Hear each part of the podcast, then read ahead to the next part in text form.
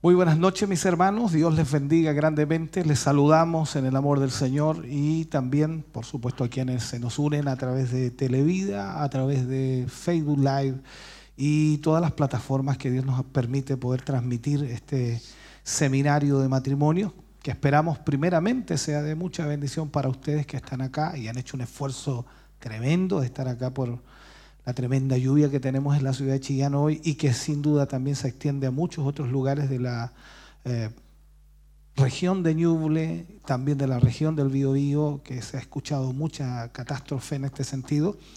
Así que esperamos que nuestros hermanos que puedan estar eh, recepcionando la señal puedan ser bendecidos a través de la temática que hoy abordaremos.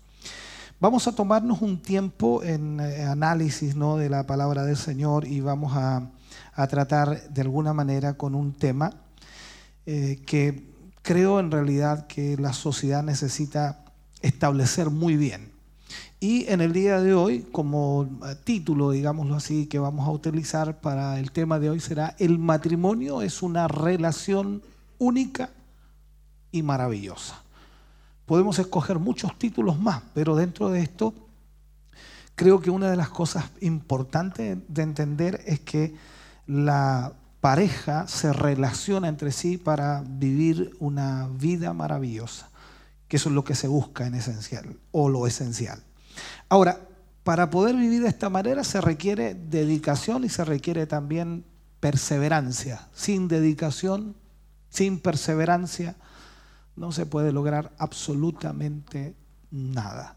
Y en este sentido, entonces nosotros necesitamos más que nunca recibir dirección del Señor. Hoy estamos a 28 de junio del año 2019.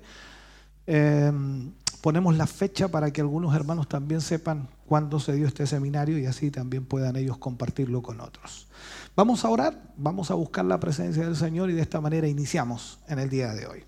Amado Dios, le damos muchas gracias Agradecemos, Señor, por cada uno de nuestros hermanos y hermanas que ha hecho el esfuerzo de estar aquí. Cada matrimonio, Señor, que ha podido llegar, sin duda, Señor, viene con un anhelo y un deseo de recibir una instrucción para su vida, de ser ministrados, de ser guiados, enfocados, aprender, Señor, algo que su palabra nos enseña y de esa manera poder eh, reparar, arreglar o también moldear áreas de nuestra vida.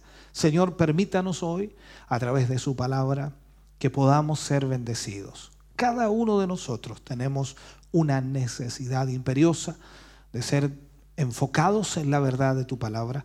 Y hoy, Señor, como nunca pedimos, que tu gracia divina esté sobre nuestras vidas. Lo pedimos y lo rogamos en el nombre glorioso de Jesús. Amén y amén, Señor. Si quiere dar un aplauso de alabanza al Señor.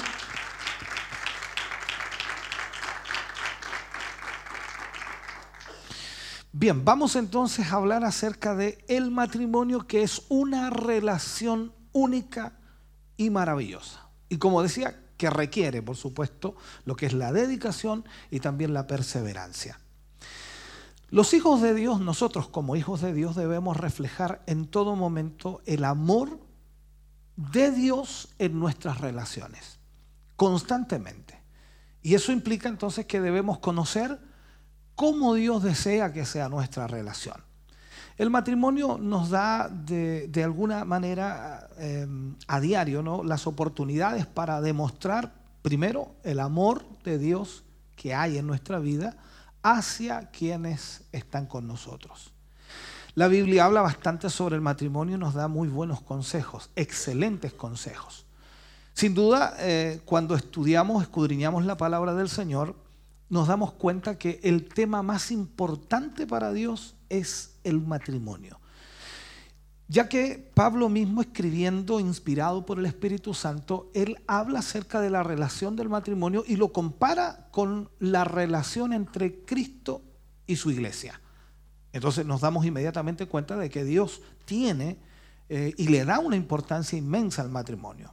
Cuando vemos en todo el proceso bíblico, nos damos cuenta de que lo que primero Dios creó fue el matrimonio. Eh, dos mil años después, cuatro mil años después, para ser más exacto, aparece la iglesia. Dentro de la historia bíblica, nos damos cuenta entonces que Dios forma primero el matrimonio y cuatro mil años después forma la iglesia. Por lo tanto, es fundamental entender de que el matrimonio es prioritario, prioritario para Dios. O sea, eso es lo más importante para Dios. Y en este sentido, entonces, si Dios lo compara, a través de Pablo escribiendo, lo compara con la relación entre Cristo y la iglesia, con mayor razón nos damos cuenta que es sumamente importante para Dios.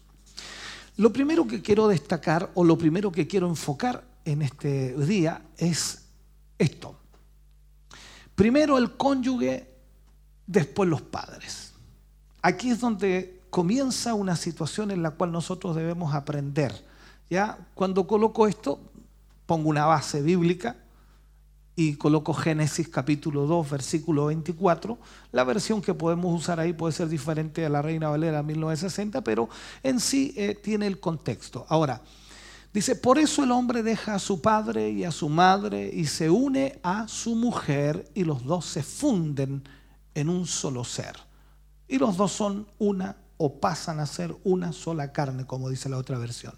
En este sentido, entonces nos damos cuenta aquí que lo que Dios desea es que cada uno de los cónyuges, no tan solo para el varón, sino también para la mujer, debe entender que ahora está primero su cónyuge que sus padres.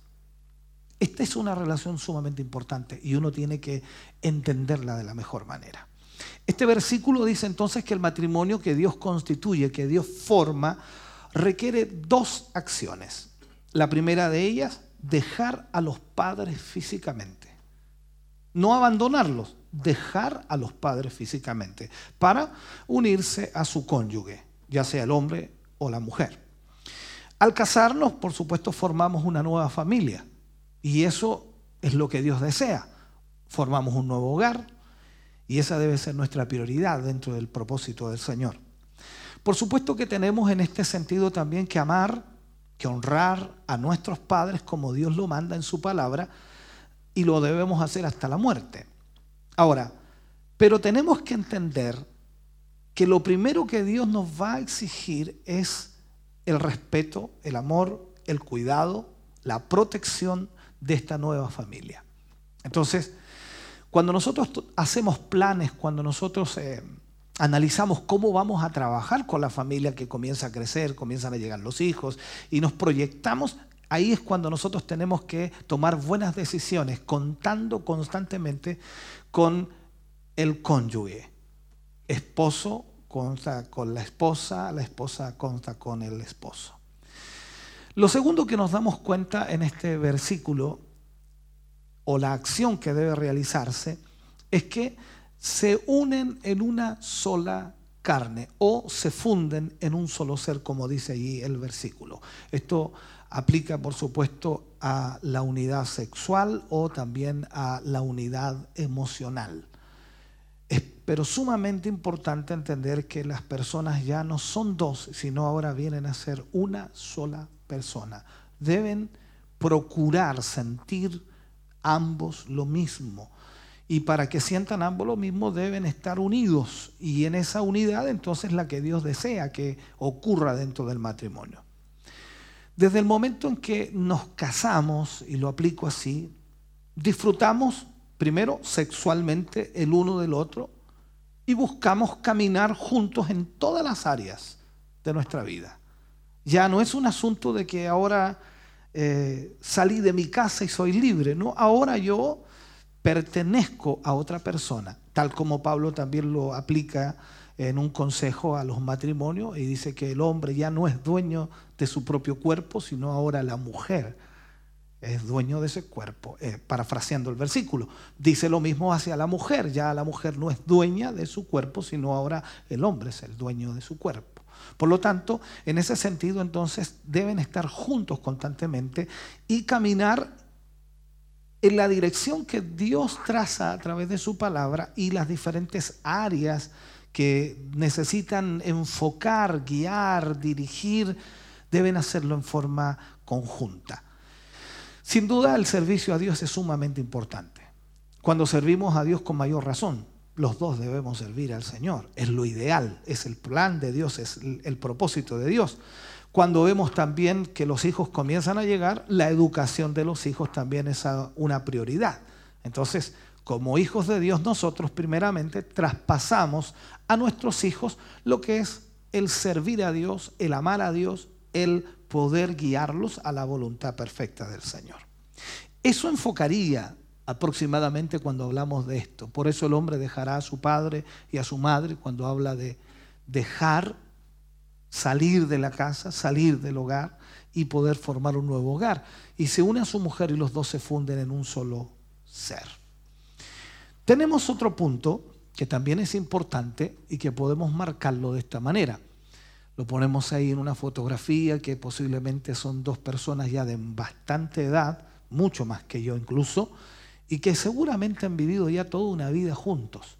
Por lo tanto, ponemos la frase, dice, es para siempre. El deseo de Dios es que el matrimonio sea para siempre. ¿Ya? Hay una cita que podríamos también utilizar como una forma de poder entenderlo. Dice, ¿no han leído cuando habla Mateo 19, versículo 4 al 6? Y dice, ¿no han leído? Replicó Jesús, que en el principio el Creador los hizo hombre y mujer y dijo, por eso dejará el hombre a su padre y a su madre y se unirá a su esposa. Y los dos llegarán a ser un solo cuerpo. Así que ya no son más dos, sino uno solo. Por tanto, lo que Dios ha unido, que no lo separe el hombre. Por allí también aparece otra frase y dice que solo la muerte puede separarnos. Entonces uno debe entender que el matrimonio es para siempre. Ese es el diseño original de Dios. No hay otro diseño. Los hombres pueden trastocar ese diseño, pero el, diseño original de Dios es hasta que la muerte los separe, o sea, para siempre. Entonces, cuando hablamos hoy día en nuestra sociedad, vemos que la sociedad dice, bueno, existe el divorcio es que hay problemas en el matrimonio, es que hay dificultades en el matrimonio. Por eso entonces está la solución. Por ahí algunos dicen que hay una puerta que se llama divorcio para escape, para salida, para que de alguna forma algunas personas que tienen problemas puedan solucionarlos de esa forma. Pero el divorcio no está dentro del plan de Dios. Nunca estuvo ni nunca ha estado. Él desea que estemos juntos hasta la muerte. Cada matrimonio que recibe la bendición de Dios o que se casa debe estar unido hasta la muerte, porque ese es el principio del matrimonio. El matrimonio de la sociedad no fue creado por la sociedad, el matrimonio lo creó Dios. La sociedad lo tomó y lo hizo como suyo y ahora trata de manipularlo diciendo, bueno, los que no pueden vivir hasta la muerte pueden separarse porque también les creamos, aparte del matrimonio, les creamos el divorcio. Dios solo creó el matrimonio, no el divorcio. Por lo tanto, ahí vemos que en este sentido Dios prioriza en lo que Él formó. En Mateo, por allí Jesús admite también que permitió el divorcio pero lo permitió por la dureza del corazón del hombre. Y aquí vemos una realidad en la sociedad de hoy día. ¿Por qué la gente se separa? ¿Por qué la gente se divorcia? Eh, todos dicen porque tenía problemas. La pregunta que nosotros nos hacemos hoy día, ¿qué matrimonio no tiene problemas? Todos tienen problemas, de diferente índole, de diferente manera. Pero cuando nosotros vemos el principio de Dios, entonces nos damos cuenta de que el matrimonio fue creado por Dios y por lo tanto Dios tiene las soluciones para el matrimonio. Hay situaciones límites, por supuesto, muchos casos eh, de abuso o infidelidad, que quizás requieren una medida drástica, pero aún así ni siquiera el divorcio. Pablo también por allí aconseja a los creyentes, cuando habla de los creyentes, por supuesto, y por allí hay un inconverso dentro de ese matrimonio. Eh, por ejemplo, en el caso de que da Pablo, y dice, si el inconverso quiere separarse, que se separe, pero quédese sin casar. O sea, no puede instaurar otra relación. Eh, y en este sentido, entonces, luego le dice al, creyente, le dice que no se separe, sino que de alguna manera busque la dirección de Dios para arreglar su matrimonio. Entonces, Cuando vemos el original de Dios, Dios nunca creó el matrimonio para que existiera separación, sino para que vivieran juntos para siempre. En este sentido, entonces, el hombre y la mujer deben permanecer juntos para siempre, hasta que la muerte los separe. No hay mucha alegría en eso, dicen algunos, ¿no? Deberían estar contentos. Eso fue lo que Dios creó. Veamos el otro punto. El matrimonio en sí trae felicidad. Si hay personas que se han casado y uno les pregunta, ¿es feliz? Posiblemente discrepen ante esa pregunta tan directa. Pero si le pregunta usted a la persona, ¿ha sido feliz? Yo creo que han habido momentos en los cuales ha sido más que feliz. Pero tendemos nosotros o tenemos una idea o un pensamiento de poner nuestra mirada en los conflictos o en los problemas y pensamos que no hemos sido felices en nuestro matrimonio, cuando en realidad estamos equivocados. Coloco esta cita, Proverbios 18, 22, dice, quien haya esposa, para los varones directamente es esto, quien haya esposa, haya la felicidad. Otra versión dice, haya el bien. ¿Por qué? Porque muestras de su favor le ha dado el Señor. Entonces, en esto nos damos cuenta que Dios también en el matrimonio nos guía para que nosotros hagamos la elección correcta. Y cuando digo nos guía, no tan solo le hablo al varón, sino también le hablo a la mujer. Porque cada uno de nosotros le pertenecemos a Dios y Dios tiene que guiarnos para que nosotros escojamos correctamente. Eh, más allá de todos nuestros eh, aspavientos, ¿no? Eh, que el hombre tiene su ideal busca una mujer de tales y tales maneras, pero la mujer busca también un hombre de tales y tales maneras, pero Dios quiere guiarnos a que busquemos adecuadamente y hagamos la mejor elección. Y ante eso recibimos también la bendición como eh, cuando escogemos correctamente o cuando hacemos la elección correcta, porque nos metemos dentro de la voluntad de Dios. Y al estar dentro de la voluntad de Dios no significa que no vamos a tener problemas, pero vamos a ser felices. Esa es la gran diferencia. Hay muchos matrimonios que ellos dicen, bueno, no soy feliz, pero siguen juntos. Hay muchos matrimonios que dicen, somos felices y están separados. Hay cosas extrañas en la vida. Entonces uno se pregunta, ¿por qué se separaron? ¿O por qué esas personas siguen juntas? Porque en algún momento hubo felicidad y en algún momento entendieron que se unieron para vivir toda la vida. En fin, debemos casarnos con alguien que trae alegría a nuestro corazón. A veces los jóvenes me preguntan a mí, me dicen, pastor, ¿cómo saber si es la persona correcta? ¿Cómo saber si es la persona que Dios tiene para mí?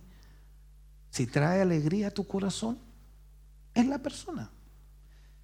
Y si después no es así, esas son las dudas que quedan, ¿no? Entonces, siempre debemos mirar de esa manera. Primero, que traiga alegría a nuestro corazón. Segundo, que nos guíe constantemente a Dios. O sea, que aquella persona a la cual nosotros estamos escogiendo, sin duda, nos acerca a Dios. Y también nos, nos lleva a un propósito de Dios para nuestra vida. Ahora ya nosotros estamos casados y pareciera esto un consejo atrasado, pero nosotros tenemos hijos y debemos aconsejarlo en algún momento. Y este punto creo que es muy importante. Nosotros ya escogimos y los que estamos en Cristo decimos es la persona correcta con todas sus virtudes o con todas sus falencias. Es la persona que Dios me dio, es la persona que yo amo, es la persona que está conmigo y es la persona que Dios me dio. Por lo tanto, este consejo nos ayuda también a aconsejar a nuestros hijos cuando ellos tienen que escoger. De esta forma entonces caminaremos con nuestro cónyuge juntos, con gozo, en el camino que el Señor nos trace o en el camino que el Señor ponga delante de nosotros o Él nos lleve. Por lo tanto, trae felicidad el matrimonio. Siempre ha traído felicidad. Pongo otra idea en esto, otro punto podría decir. Ahí tenemos una manzana unida a una naranja. Es una cosa rara eso. Cualquiera diría esto es la unidad. Pero ahí tenemos eh, un problema, los que conocen de esto. No, yo no soy muy conocedor de esto, pero me imagino, no, esta manzana no es igual que la naranja. Alguien dice, bueno, son frutas las dos, dice. Pero, ¿a qué me refiero con esto? Aquí coloco este punto, unidad en Cristo. Yo sé que para algunos esto uh, se asemeja a su matrimonio, totalmente diferente el uno del otro. Y a veces las diferencias para algunos son un problema, para otros son una virtud. Pero en fin, lo que yo quiero destacar, más allá de la imagen, quiero simplemente destacar un punto a través de la palabra de Dios. En 2 de Corintios capítulo 6, versículo 14 y 15, ahí habla el Señor, dice, no formen yunta con los incrédulos. Disculpen la versión que estoy usando, pero estoy tratando de enfocar algún punto aquí. Dice, que tienen, o qué tienen en común la justicia y la maldad. ¿O qué comunión puede tener la luz con la oscuridad? ¿Qué armonía tiene Cristo con el diablo? ¿Qué tiene en común un creyente con un incrédulo? O sea, lo que aquí nos está enfocando el Señor, cuando hablamos de la unidad en Cristo, nos habla de que el cónyuge tiene que estar unido por el yugo, hablando de yugo allí, la yunta de bueyes, que nace de ahí esta referencia. Entonces habla de la yunta que mantiene unidos a los dos bueyes para que tiren, para que jalen en la misma dirección, para que puedan arar en la misma dirección. Entonces, cuando uno va al campo y ve a dos bueyes enyuntados, normalmente alguno tira más que el otro, pero en el fondo van en la misma dirección, porque están enyuntados. El yugo los mantiene allí. Entonces, el matrimonio tiene que estar unido en todos los sentidos y, la unión de ese matrimonio tiene que eh, proyectarse en todas las áreas, sobre todo en el área espiritual. Es vital que el matrimonio esté unido espiritualmente, para que de esa manera entonces puedan saber cuál es la voluntad de Dios. Cuando hablamos de estar unidos en Cristo, ambos, hombre y mujer, deben amar el obedecer a Jesús para poder vivir primero en armonía con Dios y para que ellos también vivan en armonía. Ante esto entonces, Cristo va a ser glorificado en sus vidas, el Señor va a bendecir sus vidas y ante todas las demás personas van a ver que hay un matrimonio que está unido y que está bendecido por la mano del Señor. Entonces, de eso se trata la unidad en Cristo Jesús. Pueden haber muchas diferencias entre nosotros. Hablo del matrimonio. Pero Dios los unió. Y Dios va a sacar de las dos personas, como lo vamos a ver más adelante, las virtudes de cada uno para el apoyo del otro. Esa es una realidad. El otro punto que quiero tocar es sumisión como al Señor. Sumisión como al Señor. Esta imagen lógicamente la pongo ahí, utilizo el Efesios capítulo 5, versículo 21 y 22, dice, sométanse unos a otros por reverencia a Cristo. Esposa o esposas, sométanse a sus propios esposos como al Señor. Aquí lo que el Señor está enfocando en realidad es que no debe haber temor el someternos el uno al otro. Sobre todo cuando ambos estamos llenos del Señor y amamos a Dios y obedecemos a Dios. No debe haber temor en someterse. El concepto generalizado de las personas es que eh, si yo me someto se van a aprovechar de mí. Pero aquí habla, por supuesto, de la bendición de tener a Cristo en el corazón. Y la sujeción debe ser de acuerdo a lo que la palabra de Dios enseña. Confiamos primero que Dios guía a la otra persona dentro de su voluntad. Yo confío que Dios guía a mi esposa en la voluntad de Dios. Y ella confía que Dios me guía a mí en su voluntad. Y en ese sentido perdemos el temor o el miedo a que la otra persona se aproveche o nos haga un daño a propósito. Uno sabe que en este sentido siempre va a haber daño. Siempre. Pero cuando hablamos de un daño a propósito, es totalmente diferente. Nuestras decisiones personales a veces nos llevan a cometer quizás algunos errores eh, y que es normal. ¿Por qué? Porque no sabemos lo que la vida nos depara. Alguien decía por allí, nadie nació sabiendo. Y al decir esa frase, él está expresando de que en realidad las cosas son difíciles y hay que aprenderlas. Es como ese hombre que cantaba, ¿no? Y que ya se murió hace muchos años, ¿no? Tropecé de nuevo con la misma piedra. Alguien dice por allí, bueno, a mí me ha pasado varias veces, dice, tropezado con la misma piedra. Pero aprendemos lecciones. Y en este sentido, entonces, cuando hablamos de este punto, sumisión como al Señor, yo debo someterme al Señor y al someterme al Señor debo obedecer lo que Él me pide acerca de mi esposa. Viceversa, mi esposa se somete al Señor y al mismo tiempo obedece lo que Dios quiere para someterse a mí. Entonces, este proceso es así. De esa manera es como funciona. Ahora, por eso es tan importante casarse, en el caso de la mujer, con un hombre temeroso de Dios, lleno de su Espíritu Santo, y por eso también para el hombre es importante casarse con, una mujer que ame al Señor.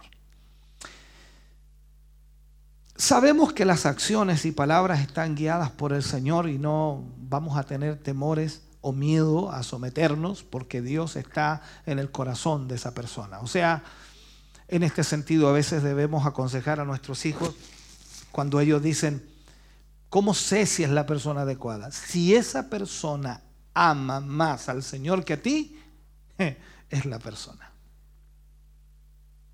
Normalmente cualquiera diría, no, pues tiene que amarme más a mí. No, si ama más al Señor, esa persona será ideal para ti. ¿Por qué? Porque el temor de Dios estará en su corazón. Y eso provocará que dará lo mejor para tu vida. Eso es una de las cosas que debemos entenderlo. Entonces, el amor perfecto que Dios nos da dice que echa fuera el temor. O sea, se imagina, voy a ponerlo yo, voy a ponerme como ejemplo, ¿no? Se imagina que yo tuviera miedo de mi esposa y desconfiara de ella porque a lo mejor puede abusar de mí, aprovecharse de mí en el sentido de pedirme todo y yo haciendo de todo porque la amo. No, si ella ama al Señor, no va a hacerlo. Si ella ama al Señor, va a hacer lo que la Biblia dice. Y porque yo la amo, voy a hacer todo mi esfuerzo para que ella sea feliz. Entonces, todo este proceso es importante también. Sumisión como al Señor. Sométanse unos a otros por reverencia a Cristo. Es importante esa frase. Otro punto que quiero tocar, son como 40, no, no son tanto. Otro punto que quiero tocar es este. Amar como Cristo. Este es un punto que para muchos eh, complica cómo poder eh, ejecutarlo. Amar como Cristo. O sea, ¿cómo, ¿cómo yo voy a amar como Cristo? Yo sé que Dios me ama, yo sé que el Señor me ama, pero ¿cómo yo amar como Él? Ahí está más complejo, ¿no? Pero lo que dice aquí Efesios 5, 25 y 26, la parte A dice, esposos, amen a sus esposas, así como Cristo amó a la iglesia y se entregó por ella para hacerla santa. Nos deja una tarea, pero gigantesca. Entonces ahí nos preguntamos nosotros, ¿cuánto amaremos a nuestra esposa? ¿Cuánto? Esa es una buena pregunta. Por ahí encontraba una cosa graciosa, ¿no? Cuando tú ves a un hombre que le abre la puerta a su esposa, pueden haber dos motivos. Una, o un motivo, es porque el auto es nuevo y no quiere que golpee la puerta. O dos, porque la esposa es nueva.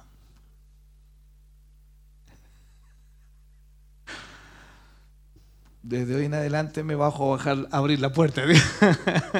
el punto aquí entonces cuando habla el Señor dice que debemos amar a nuestras esposas tal como Cristo amó a la iglesia. Entonces, el amor de Cristo por la iglesia debe ser nuestro ejemplo para poder nosotros entender lo que es el matrimonio a, veces cuando me corresponde hablar con algunas personas que tienen quizás algunos conflictos serios, choques de carácter en el matrimonio, porque eso es natural, cada uno de nosotros tenemos nuestro carácter. Yo no creo que sean tan pasivos como están ahora aquí. ¿Ya? Todos tenemos nuestro carácter. Usted también pensará, dice, no, el pastor Axel, no, mejor ni me conozca porque también tengo mi carácter. Entonces, ahí en ese punto, todos tenemos nuestro carácter. Y en algún momento de la vida, nuestro carácter se presenta, explota.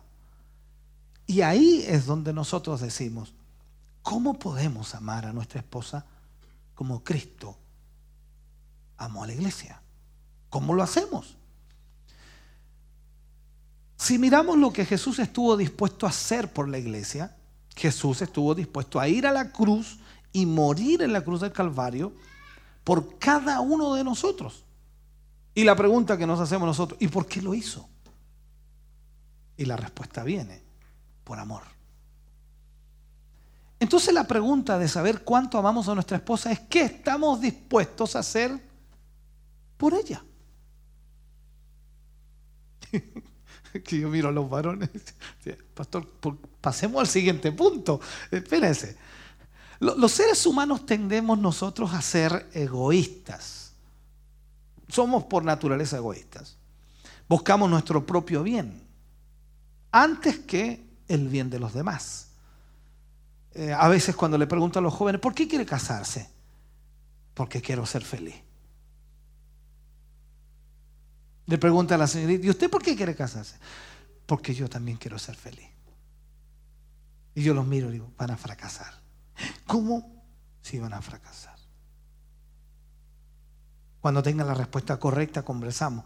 Pero ¿cuál es la respuesta correcta? Claro, no se la digo inmediatamente, pero la realidad es que cuando uno se casa, debe casarse para ser feliz a la otra persona. Si uno se casa para uno ser feliz, nunca va a ser feliz.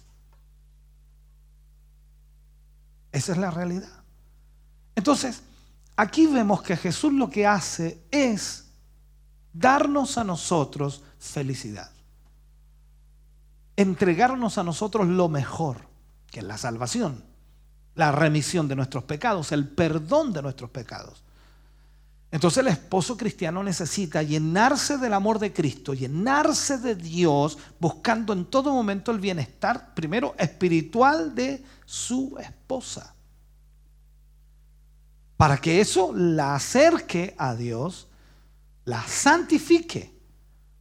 Y de esa manera entonces Él estará cumpliendo con el Señor.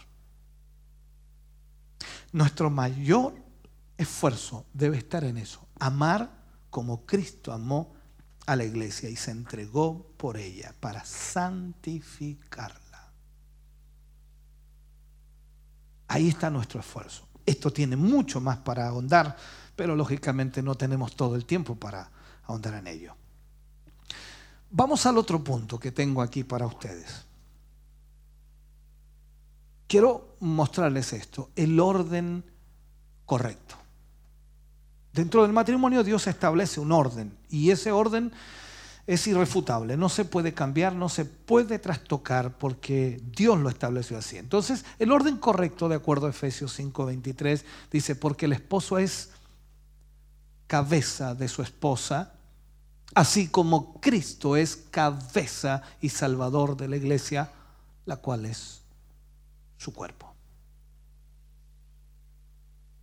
Toda O sea, todo en la vida, y lo voy a poner así, todo en la vida funciona mejor cuando seguimos los consejos e instrucciones del matrimonio en lo que es, por supuesto, la palabra de Dios.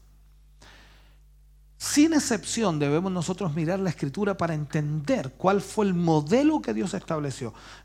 Yo puedo ver aquí en la sociedad un montón de modelos que ha establecido y cuál de los modelos funciona. Lamentablemente no funcionan. Ese es el problema. Entonces, para que haya paz, para que haya armonía en el matrimonio, debe estar claro el orden y el liderazgo que Dios estableció. Un día me preguntaba a mí una hermana, ah, para usted es fácil, pastor, porque usted es hombre. Y me dice, ¿y si hubiera nacido mujer? Bueno, si hubiera sido mujer, tendría que respetar tal como respeto la palabra de Dios. Porque hoy como hombre la respeto, respeto esa palabra y tengo que someterme. Entonces yo le decía a ella, ¿sabe lo que Dios me dice a mí como varón? Que yo tengo que sustentar a mi esposa. Que yo tengo que proveer para mi familia. Eso no se lo dice a la esposa, se lo dice al hombre. Entonces comencé a aplicarle todo lo que tiene como exigencia el hombre y después cuando terminé con todas las exigencias que Dios tiene para el hombre como cabeza, como jefe de hogar, como mayordomo, como sacerdote y empecé a explicarle todo, ella dijo, me quedo como mujer.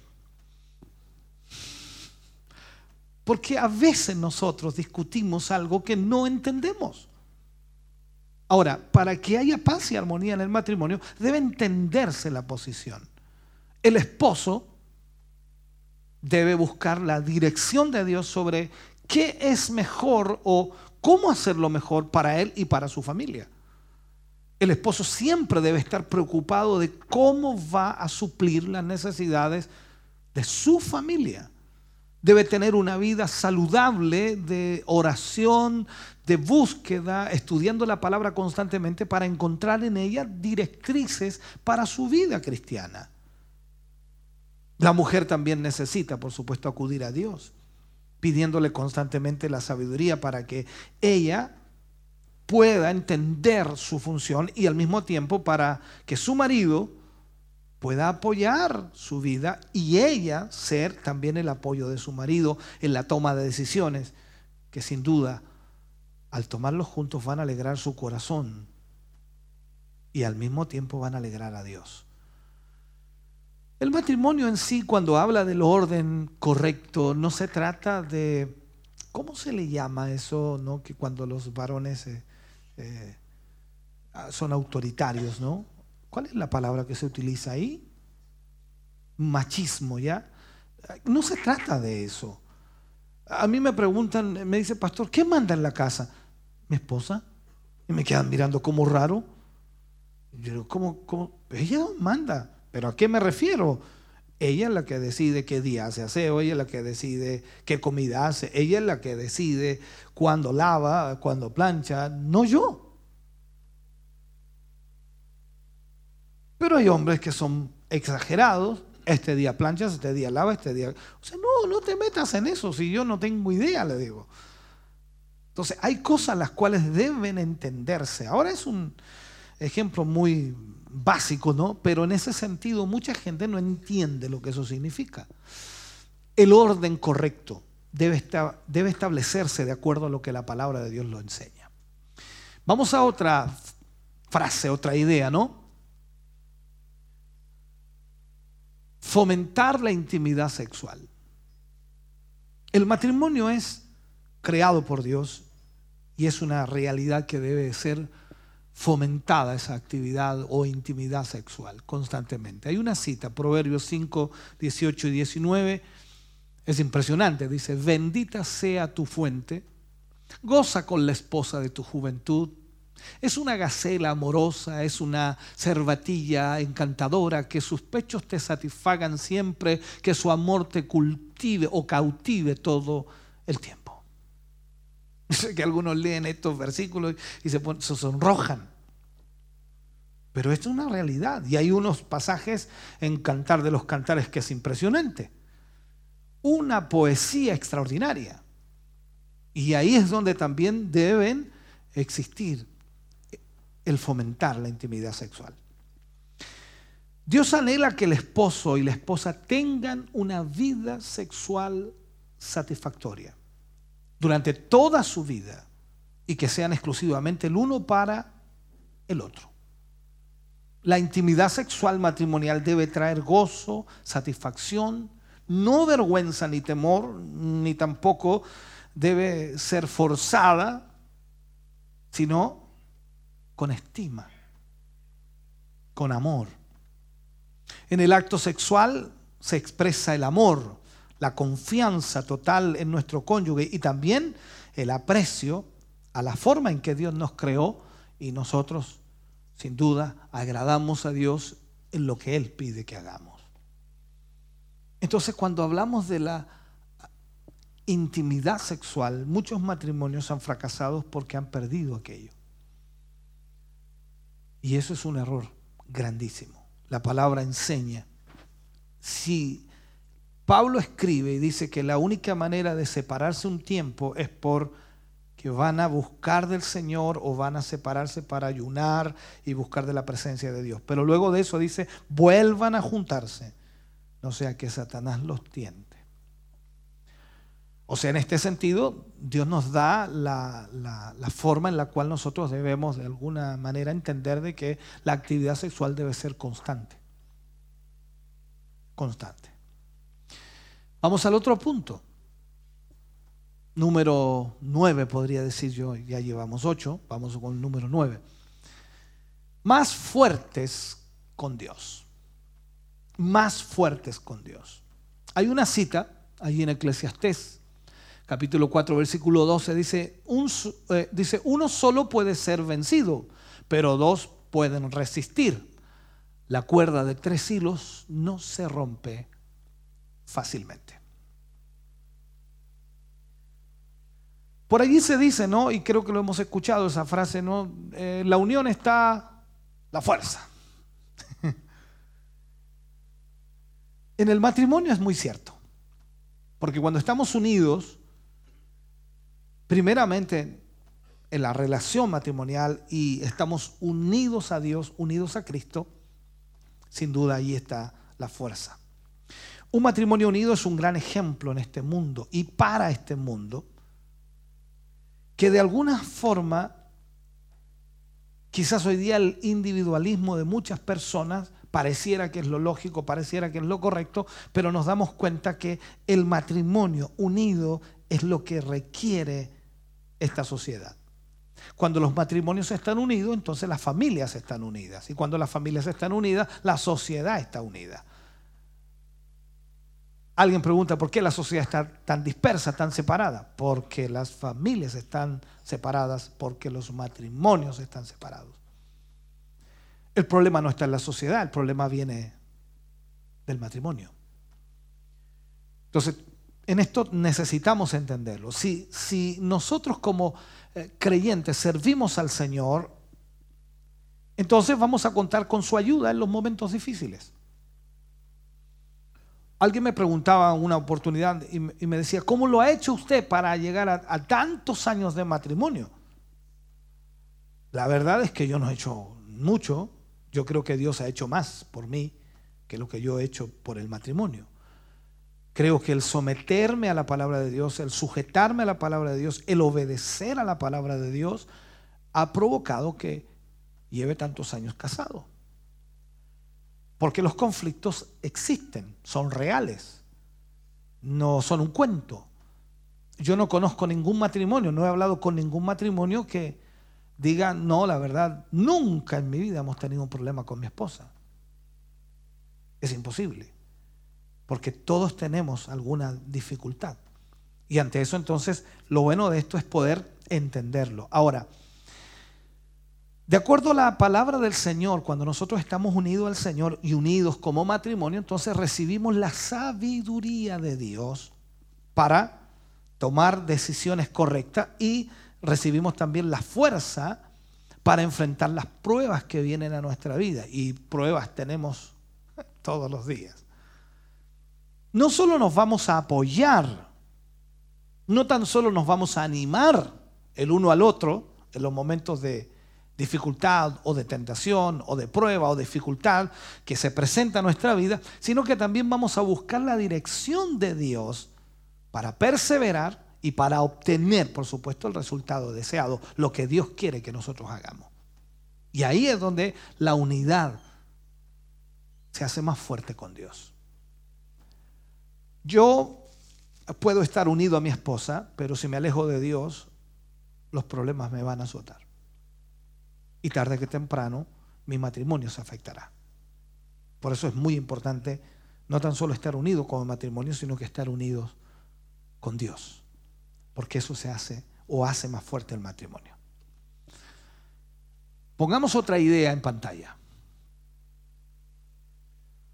Ponemos esta idea aquí bueno, con esta lluvia, ¿quién va a ir a, pescar, no? Pero eh, ahí no está lloviendo. La frase es ser un equipo. Ser un equipo.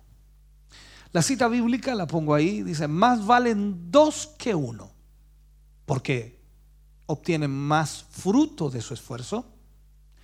Si caen, el uno levantará al otro. Hay del que cae y no tiene quien le levante. Si dos se acuestan juntos, entrarán en calor. Uno solo, ¿cómo va a calentarse? El matrimonio tiene que estar junto, por metas comunes, uniendo esfuerzos para haber cumplido sus sueños y anhelos que Dios pone en sus corazones. Cuando vemos esta realidad, si el matrimonio está fraccionado, está separado y de alguna forma ellos no están trabajando juntos para un mismo ideal, lógico, va a ser muy difícil. Tarde que temprano eso sucumbirá, traerá problemas, dificultades. Hay sueños en cada ser humano. Yo recuerdo que mi sueño era cantar. Y lo hice por mucho tiempo siendo muy joven. Era mi sueño los festivales, ir a la televisión, era extraordinario eso, era un sueño, ¿no? una, cosa, eh, una cosa loca, pero, pero la diferencia llegó cuando conocí a mi esposa. Y yo conocí a mi esposa cantando, así que imagínense cómo iba mi sueño. Ella cantaba junto a su padre, su hermana. Así que mi sueño iba, pero viento en popa. O sea, canta, yo canto, cantamos, vamos a cantar. Ese era mi sueño. Y cuando comenzamos a servir al Señor juntos y nos casamos y todo eso, no cantábamos mucho. Más predicábamos que cantábamos. Y el sueño comenzó a cambiar. Hoy ella no canta, yo tampoco. Porque ahora estamos cumpliendo el sueño de Dios. Y lo más hermoso es haber entendido lo que Dios tenía para nosotros. Entonces, en este sentido, cada uno debe velar por el bienestar del otro. Mi sueño quizás era cantar, pero tuve que velar por el bienestar de ella me di cuenta que después a ella no le gustaba cantar tanto como lo hacía. Y entendí que Dios quería otra cosa para nosotros. Y de esta manera entonces Dios nos ha llevado a entender el propósito de Dios y cuidar ese propósito de Dios y también ayudar a mi esposa y ella a mí para que cumplamos el propósito de Dios. Cuando yo he estado débil, ella me ha levantado. Cuando ella está débil, yo le levanto. O sea, en el fondo, como la Biblia también señala, vendamos las heridas unos de otros y nos animamos a seguir. Por eso, en esto hay que hacer un equipo. No se puede de otra manera. No se puede de otra forma. Porque si no lo hacemos de esa forma, entonces nuestro matrimonio va a sucumbir. Porque van a primar nuestros propios sueños o nuestro propio deseo y al final, bueno, dice, si mi esposo no quiere, allá él. O si mi esposa no quiere, allá ella. Yo voy a cumplir mi sueño. Hay muchas historias y también algunas películas que, he visto ahí en, Televida, como, no sé si es Contrafuego, algo así se llama, del bombero, ¿no? Él tenía su propio sueño, ella tenía su propio sueño, hasta que al final Dios los volvió a un mismo sueño.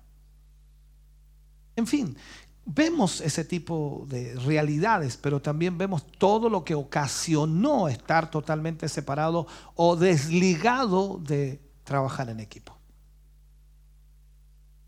Entonces, la pregunta que nos hacemos después cuando vienen los hijos, bueno, ¿qué sueño vamos a seguir? ¿El del papá o el de la mamá? y de repente aparecen hasta los abuelos con sueños para los nietos. Porque es natural. Entonces, a mí me pregunta, dice, ¿y, qué va a hacer eh, su nieto? Digo, bueno, Dios quiere que sea predicador, porque es lo que yo hago, pero yo no puedo implantar mi sueño en él, porque Dios tiene un propósito con él. Entonces hay cosas las cuales uno va entendiendo cuando se trabaja en equipo. Vamos al siguiente punto, dejemos este. Vamos al siguiente punto. Empezar bien. Empezar bien. Hay una cita de Deuteronomio 24:5 que la primera vez que la leí, recuerdo muchos años atrás, cuando leí la Biblia, me, me ocasionó algo bien especial. Y decía, no envíes a la guerra a ningún hombre recién casado, ni le impongas ningún otro deber tendrá libre todo un año para atender su casa y hacer feliz a su mujer o a la mujer que tomó por esposa. Aquí es interesante ver que en el Antiguo Testamento Dios establece esto y se menciona la importancia de crear una base sólida y también feliz en el matrimonio desde el principio. Entonces ahí está el punto, dice, empezando bien. Ahora usted vendrá a su memoria cómo empezó su matrimonio. Eh, recuerdo en algunos episodios de, los años que llevamos ministrando y predicando siendo pastor, un hermano se iba a casar y lógico, él trabajaba fuera de la ciudad y él venía solamente a casarse y después se iba.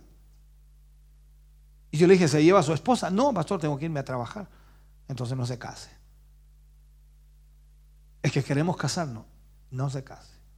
Es que queremos casarnos, pastor, pero no se case. Mi consejo no. Y le leí este versículo. Entonces él me queda mirando y me dice, sí, pero es que en ese tiempo no tenían el trabajo que yo tengo. Yo le dije, hermano, no se case. Se casó. Vino, se casó y se fue al siguiente día por 15 días. Volvió, trabajó, o sea, estuvo acá y después volvió a ir otra vez.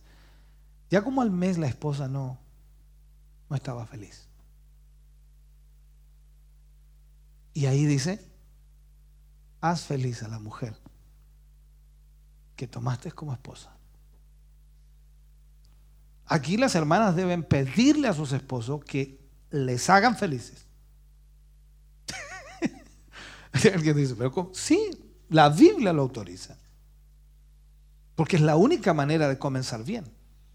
A veces cuando converso con hermanos que se convierten recién al Señor y, y, quizás vienen del mundo en sus matrimonios con muchos conflictos y problemas, yo les aconsejo y les digo, ustedes tienen que hacer felices a su esposa, luchen por eso, porque eso es fundamental en el matrimonio. Y cuando el matrimonio se establece bien y comienza bien, Dios se glorifica.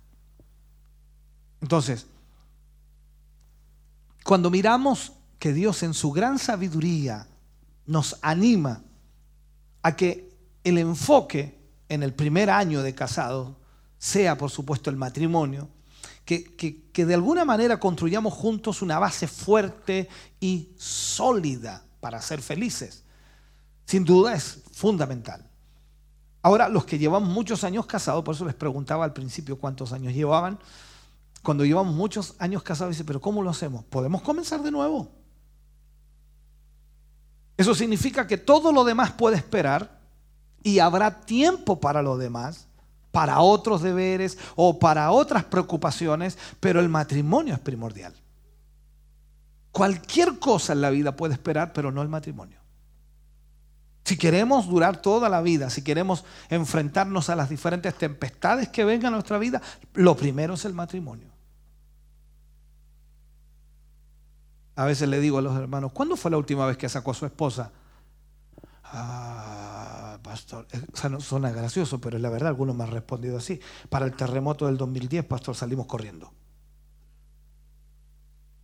Yo le digo, hermano, pero ¿cómo? ¿No se no ha sacado a tu esposa a ninguna parte? Es que no hay tiempo. Yo le digo, hazte el tiempo, porque tu matrimonio es fundamental. Después los problemas llueven. Porque si el matrimonio no está bien, si no son felices en su matrimonio, entonces todo va a estar mal. E, entendemos, a veces uno piensa que el dinero puede suplir situaciones. No, el dinero no suple nada. El dinero no compra amor. Para nada. Pero cuando hay preocupación, cuando hay esmero, cuando se prioriza, cuando hacemos feliz a la mujer que tomamos por esposa, todo lo demás funciona. Esa es una realidad. Vamos al siguiente punto. Y será verdad que son 40, ¿no? No. Este punto es muy importante también. Hablamos de comprensión y respeto. Comprensión y respeto. La cita bíblica la pongo ahí. Primera de Pedro 3.7 dice, de igual manera, ustedes esposos sean comprensivos en su vida, en su vida conyugal, tratando cada uno a su esposa con respeto, ya que como mujer es más delicada. La versión dice como brazo, vaso, vaso frágil. Y ambos son herederos del grato don de la vida Así, nada estorbará las oraciones de ustedes. Piense por un momento. Empecemos de atrás para adelante. Eh, pastor, yo no sé por qué el Señor no me oye, el Señor no me escucha, no me está respondiendo mis oraciones. Entonces, pastor le dice, hermano, sin duda el Señor le ha bendecido, pero hago una pregunta. ¿Cómo está tratando a su esposa? A mi esposa. Bien, pues ahí la casa está. ¿Cómo la está tratando? Porque si no la está tratando como vaso, frágil, entonces sus oraciones no van a ser respondidas. Entonces el conflicto está ahí muchas veces. El matrimonio no se construye y tampoco se fortalece si no hay respeto si no existe la comprensión entre ambos. ¿Por qué? Porque cada uno de nosotros, o sea, el esposo, la esposa, debemos tratarnos cada uno con respeto. Y aquí el esposo le dice que debe respetar a su esposa, ya que es más delicada. Yo sé que a veces encontramos a mujeres en cierta manera que son un poco más duras, ¿no? Eh, es su carácter más fuerte, pero eso no significa que no, no sean más sensibles. Por naturaleza la mujer es más sensible. Lo establece también Dios de esta manera en que la mujer lo que necesita es amor y el hombre lo que necesita es respeto. Entonces, si entendemos y si apreciamos, por supuesto, al otro tal como es, con sus fortalezas y con sus debilidades, con sus virtudes eh, y con sus defectos, entonces vamos a ser más felices. Eh, a veces hay jóvenes que, no sé, se casan y al primer año de matrimonio dice, ¿sabe, pastor? Yo no sé qué pasó con mi esposa porque eh, yo la conocí varios años antes, pero no era así como es ahora. Todos tenemos virtudes y defectos y debemos aprender apreciarnos unos a otros tal como somos. Y vamos a ser más felices si lo hacemos así.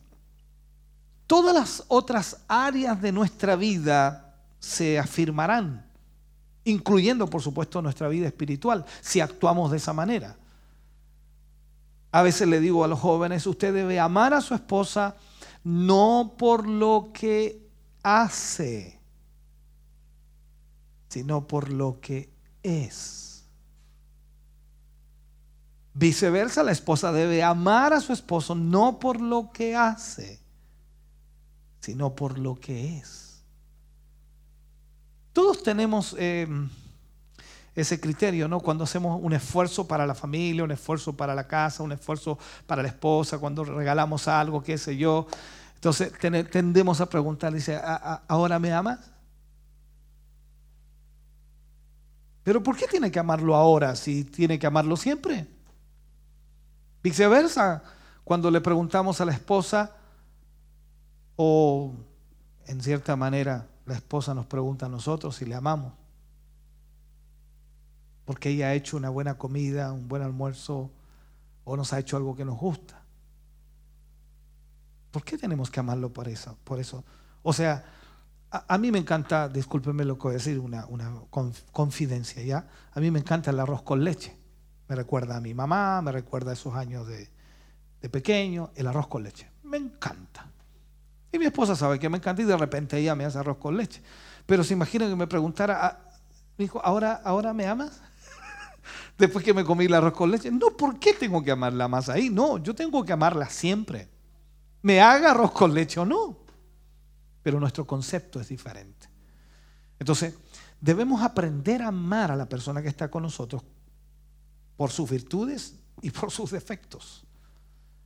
Y nuestra vida va a ser mucho mejor. Vamos a la siguiente frase.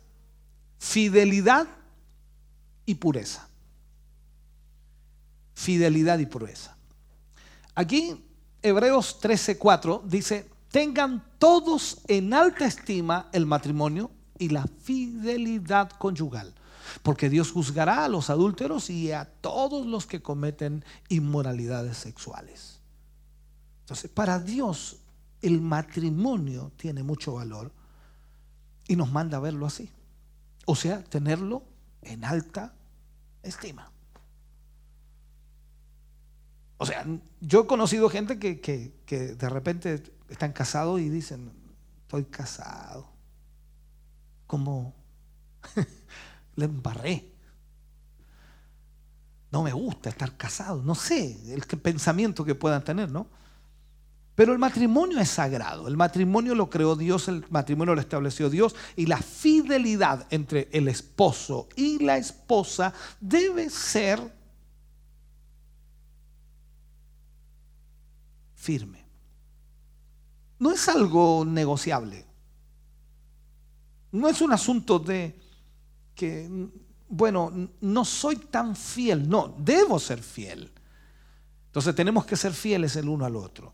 Ahora, todo tipo de inmoralidad sexual, ya sea adulterio, fornicación, pornografía, todo eso, eh, lamentablemente, daña el matrimonio, avergüenza el matrimonio. Y la manipulación que pueda existir también, que es inaceptable dentro del matrimonio, va a ser juzgado. Dios juzga absolutamente todo. Ahí lo dice, porque Dios juzgará a los adúlteros y a todos los que cometen inmoralidades sexuales. Todo tipo de cosas van a ser juzgadas. Ahora, siempre tenemos que tratar al otro con amor, con pureza y con respeto, constantemente. Cuesta, dice alguien, pero debemos hacerlo, porque para eso Dios nos dio una esposa, para eso le dio a la mujer un esposo, para que sin duda se traten con respeto. El poder del amor, el poder del amor. Yo creo que todos ustedes se, se acuerdan cuando se enamoraron, ¿no? Hay un predicador que siempre yo lo cito, y él dice que cuando una persona se enamora, se atonta. ¿Por qué? Porque no existe otra cosa para él que la persona de la cual está enamorada. Y creo que todos pasamos por ese proceso cuando nos enamoramos y aquella persona era todo para nosotros, absolutamente todo. Pongo esta cita bíblica, Cantares 8, 6 y 7, la parte A, dice, grábame como un sello sobre tu corazón, llévame como una marca sobre tu brazo.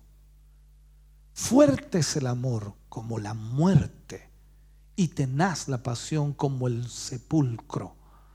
Como llama divina es el fuego ardiente del amor. Ni las muchas aguas pueden apagarlo, ni los ríos pueden extinguirlo. ¿Cómo está ahí su amor? ¿Cómo anda su amor ahí? El, el, punto es entonces que nosotros debemos amar con toda la fuerza de nuestro corazón. Y, no permitirle al enemigo, no permitirle a Satanás que nos robe ese amor que Dios puso en nuestro corazón desde el comienzo. O sea, uno debe seguir enamorado y si uno ha perdido algo de eso, debe enamorarse una vez más. Porque el amor verdadero es poderoso, es eterno. Es un compromiso de estar al lado de la otra persona, pase lo que pase, sobre todo cuando estábamos frente al pastor que nos casó, ¿no? Y, nos dijo, ustedes estarán juntos en las buenas y en las malas. Estarán en pobreza o en riqueza, en enfermedad o en salud, en lo que la vida da, en lo que la vida quita. Y uno dice, Dios mío, me dio compromiso. Pero eso es lo que hicimos. Cuando habla del sello, ponerlo en el corazón la marca en el brazo. Ahora no se refiere a tatuaje en ese sentido, ¿no? Se refiere a una marca incrustada en nuestro corazón que perdura y que jamás se podrá quitar. El amor verdadero en sí perdurará a través de todas las estaciones o tormentas que puedan llegar. El amor verdadero es excepcional. No hay enfermedad, no hay escasez o desaveniencia o conflicto que logre apagarlo, porque es verdadero. Cuando vamos a los Corintios y Pablo le escribe a ellos y les dice allá en el capítulo 13 que el amor es sufrido, el amor todo lo soporta, el amor todo lo espera. Y comenzamos a leer todo eso, oh, decimos, Dios mío, entonces el amor es esencial en la vida matrimonial. Si no hay amor o el suficiente amor, es lógico que todo comienza a declinar y hay que volver a cultivar el amor, volver a hacerlo nacer. Eso es lo que debemos hacer como cristianos nosotros, siguiendo la palabra del Señor en lo que Él nos ministra. Por último, ya terminando, el último punto que les toco para cerrar, debemos construir con sabiduría. Esta cita, Proverbios 24.3 nos habla, dice, con sabiduría se construye la casa, con inteligencia se echan los cimientos. La Biblia dice que el principio de la sabiduría es el temor al Señor. Si queremos nosotros construir un matrimonio sólido que perdure, debemos ir a dónde? A la fuente de la sabiduría, que es Dios. Si queremos que nuestro matrimonio permanezca en el tiempo a pesar de todas las circunstancias, tenemos que ir a la palabra de Dios. Él nos va a ayudar. Él va a ayudarnos a superar nuestras diferencias.